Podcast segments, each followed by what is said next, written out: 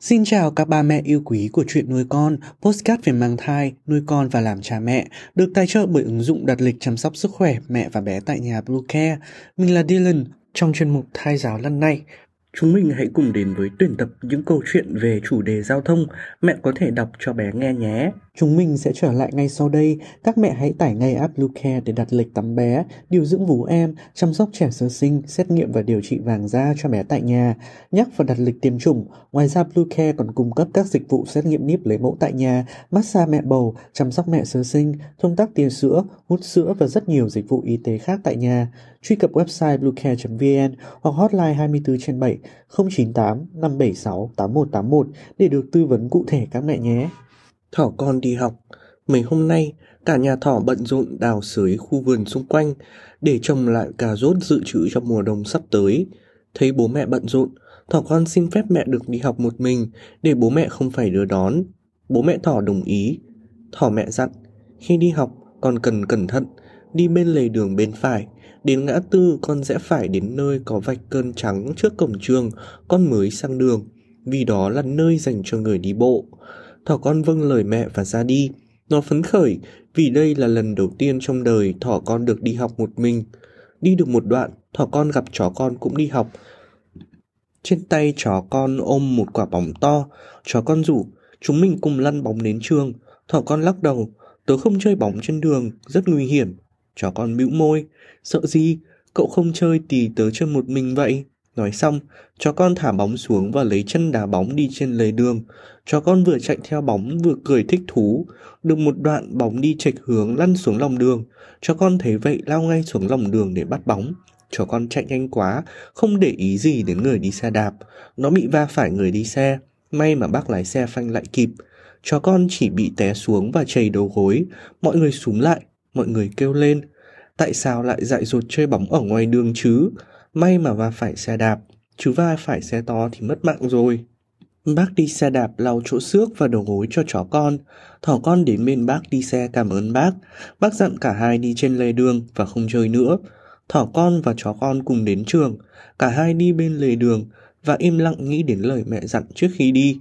Hai bạn đến trường cũng vừa kịp lúc chống trường điểm vào học. Thỏ con, chó con cùng xếp hàng vào lớp. Hôm nay cô dạy an toàn giao thông. Bài không đùa giỡn, thả diều, chơi bóng ở lòng lề đường. Thỏ con trả lời, thưa cô vì như vậy rất nguy hiểm, gây tai nạn cho mình và cho người khác. Cô giáo khen thỏ con giỏi. Giờ ra chơi, cho con đến gần thỏ con và nói, tớ xin lỗi cậu, từ nay tớ sẽ không bao giờ đùa giỡn, chơi bóng ở lề đường nữa, mà chỉ chơi ở sân trường thôi. Bây giờ chúng ta cùng chơi bóng đi, thỏ con cùng chơi bóng trong sân rất vui vẻ.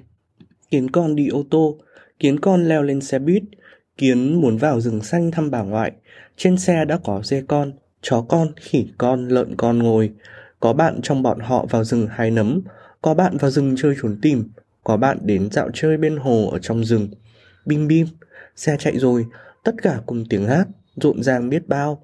Bim bim, xe dừng ở bến đón khách. Một bác gấu lên xe, bác đến rừng xanh để thăm cháu. Ngồi vào đâu bây giờ, chỗ ngồi đã chật kín. Dê con bảo, Bác gấu ơi, đến ngồi chỗ của cháu đi bác. Chó con bảo, bác gấu ơi, đến ngồi chỗ của cháu đi bác. Mọi người cùng bảo, bác gấu ơi, đến ngồi chỗ cháu đi bác. Bác gấu nói, cảm ơn các bạn, cảm ơn các bạn nhỏ tốt bụng. Bác ngồi chỗ của các cháu, các cháu lại phải đứng. Lúc đó Kiến mới leo đến bên bác gấu, cố nhoi lên và cất giọng nói, không không, mời bác lại ngồi chỗ của cháu. Bác gấu hỏi lại, thế cháu ngồi vào đâu? Kiến con lấp lánh ánh mắt một cách hóm hình. Bác gấu ngồi vào chỗ của kiến con. Ồ, kiến con đi đâu rồi nhỉ? Bác gấu ơi, cháu ở đây. Bên tai bác gấu vang lên tiếng của kiến. Ủa, té ra kiến con đã leo lên vai bác gấu ngồi chiếm trệ trên đó. Trên đường đi, kiến con hát cho bác gấu nghe nhiều bài hát. Những bài hát du dương quá, hay quá, khiến bác gấu lim dim đôi mắt, nghẹo đầu lắng nghe. Qua đường, vào một buổi sáng mùa xuân ấm áp, những tia nắng hồng nhảy nhót trên những cành cây đầy lộc xanh mơn mởn. Hai chị em Mai và An xin phép mẹ đi chơi loanh quanh trong phố. Mẹ đồng ý và dặn, nhớ đừng đi chơi xa các con nhé. Mai và An vâng dạ, rồi nhảy chân sáo ra khỏi nhà. Ra đường được ngắm trời, ngắm đất và thở không khí trong lành. Hai chị em cười nói díu dít. Nhìn em kia, Trên cành cây hoa sữa có một con chim xinh đang nhảy nhót bắt sâu hay không kìa. Nó là chú sâu rất có ích em ạ. Chị Mai ơi, cửa hàng kia có Heckman khổng lồ đẹp quá. Chị em mình sang xem đi.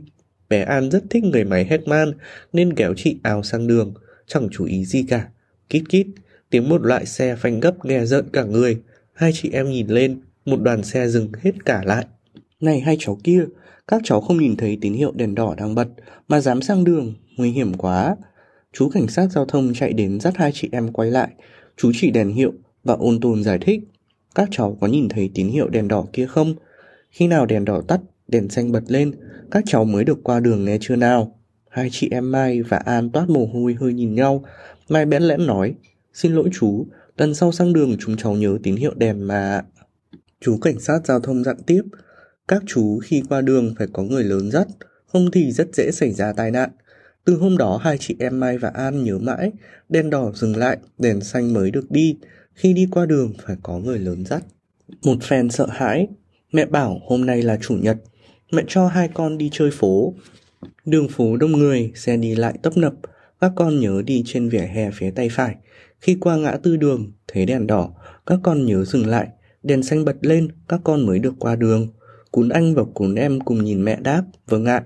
Ra đến đường phố, cún em cứ tung tăng chạy trước, lúc nghiêng vào chỗ nọ, lúc ngó vào chỗ kia. Trong chốc lát, cún em đã quên ngay lời mẹ dặn và nó ngang nhiên đi giữa lòng đường. Cún anh ngoan ngoãn đi sát đầy đường phía bên phải. Thấy cún em đi giữa lòng đường, cún anh lo lắng gọi. Em ơi, mẹ dặn chúng mình đi sát lề đường bên phải kia mà, sao em lại đi giữa lòng đường thế kia? Nghe tiếng cún anh gọi, cún em ngẩng lên nhìn theo anh và định chạy vào lề đường. Bỗng một chiếc taxi lướt tới, thấy cún em bất ngờ lao ra, chiếc xe phanh kít lại. Cún em thốt lên, chào ôi, nhiều xe quá, làm sao vào được bây giờ? Nó ân hận vì đã không nghe lời mẹ, nó kêu to, anh ơi cứu em với. Một chú cảnh sát giao thông từ đâu đi tới, dắt cún em lên vỉa hè rồi can dặn. Cháu nhớ phải đi trên vỉa hè, lúc đi qua ngã tư đường phố, thấy đèn đỏ chồng nhớ dừng lại, để tránh xảy ra tai nạn đáng tiếc. Cún em đứng khoanh tay trước ngực, giọng rung rung người. Thưa, chú vâng ạ. Cún anh và cún em lại dắt tay nhau trên vỉa hè. Cún anh nói với cún em, thật là một fan hú vía. Câu chuyện về chú xe ủi. Ở một nông trường nọ có rất nhiều các chú xe ủi. Nhỏ nhất trong số đó là một chú xe ủi màu xanh. Chú mới đến trang trại chưa lâu nên rất muốn làm quen và giúp đỡ mọi người. Một hôm chú đi qua một đống đất to, chú cố sức để ủi đống đất nhưng đất to và nặng quá nên chú không thể làm gì nổi. Vừa lúc đó có một bác xe ủi to đi tới.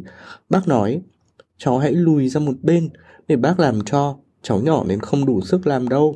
Nghe vậy xe ủi xanh liền đứng lùi ra để bác xe ủi to tiến tới. Bác xe ủi to dễ dàng xúc động, đất chỗ đi chỗ khác. Chú xe ủi xanh buồn quá vì mãi mà chưa làm được việc gì để giúp đỡ mọi người. Chú quyết định đi theo bác xe ủi to. Xe ủi to và xe ủi nhỏ vừa đi vừa hát rất vui vẻ. Bỗng chú nhìn thấy một vườn cam chín vàng, có rất nhiều quả và thật là thơm. Nhiều quả cam chín đã rụng xuống đất. Bác xe ủi to tiến tới để xúc chỗ quả rụng, nhưng vì bác to quá nên không thể xúc nổi những quả cam nhỏ.